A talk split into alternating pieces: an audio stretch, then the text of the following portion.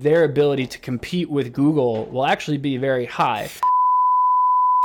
We interrupt this program to bring you this important message.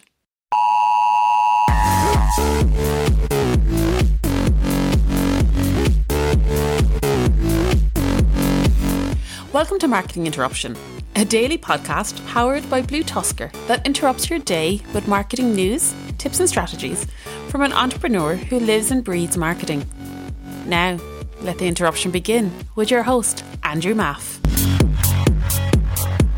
Hello and welcome to episode number 57 of Marketing Interruption. And today I'm going to talk to you about is Apple creating a search engine, which will be nuts. So there's some rumors going around that Apple's creating a search engine. And that is crazy smart and going to be hilarious if it happens, and it's going to be a pain in the ass. So, just yesterday, I talked to you about Walmart purchasing TikTok and how it's a great move because they're investing in their future. This is exactly what Apple is doing, if this is true. I obviously have no insight on whether this is actually true or not, but I've seen a lot of rumors and a lot of people saying that essentially Apple may be creating their own search engine. And the interesting thing is, if you look at what Google did, so they were a search engine first, pretty much. And then they did some other software and some other things, but then they started to go into hardware. Then they started to go into phones and watches and all this other stuff. And Apple is doing the exact opposite. They obviously went into hardware first, and now they're starting to go into software. They're starting to offer subscriptions, they're starting to offer all these other things where it's more of a service. And if you think about the concept of them going into a search engine, they are, there's a ton of people right now who are up in arms about their app store and all this stuff. And they are going to basically own every aspect of their data. Look at Amazon. Amazon does a great job at owning their data. They keep the customer. You get arguably no information out of them. So they own the data, they get to leverage the data, and you have to buy the data from them. Apple doesn't have that really. Obviously, they have the data and you can purchase it from them in, in, certain aspects depending on where you're running ads, but they don't really own your search data for the most part. They want to know what are you interested in, what are current trends, and they have to do all that extra research. Whereas if they can actually own a search engine, that's gonna be amazing. Now, the new iPhone, uh, is it iOS 14? Um, that has a bunch of security stuff in it. I don't know the the technical stuff behind it, but basically there's options where people can turn things on and off where essentially if you're pixeling someone your facebook ad or whatever it is you're doing if you're retargeting you may only be able to target them for up to seven days.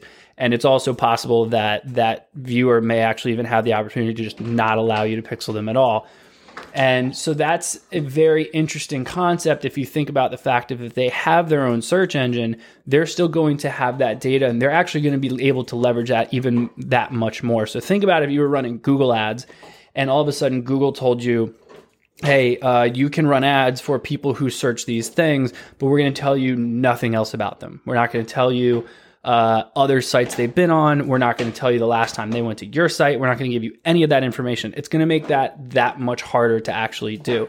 So it is very interesting if they were to do this.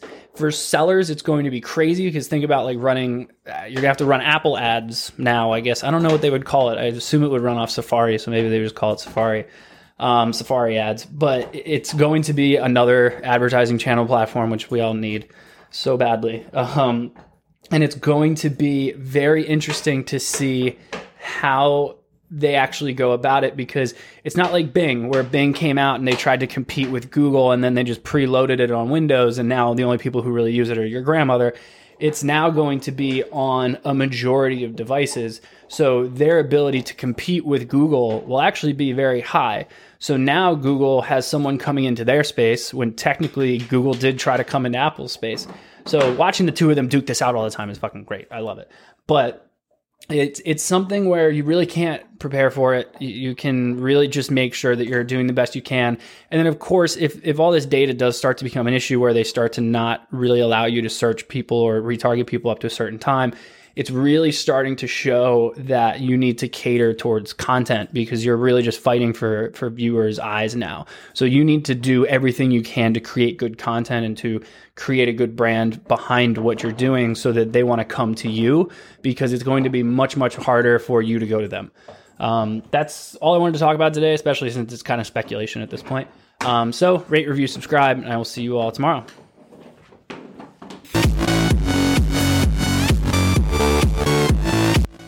Joining us for today's marketing interruption. Make sure to rate, review, and subscribe to the show. And don't forget to email marketinginterruption at bluetuskr.com with any marketing questions you'd like to have answered on the show. And head over to marketinginterruption.bluetuskr.com to catch up on past episodes. Until next time, we now return you to your regularly scheduled programming.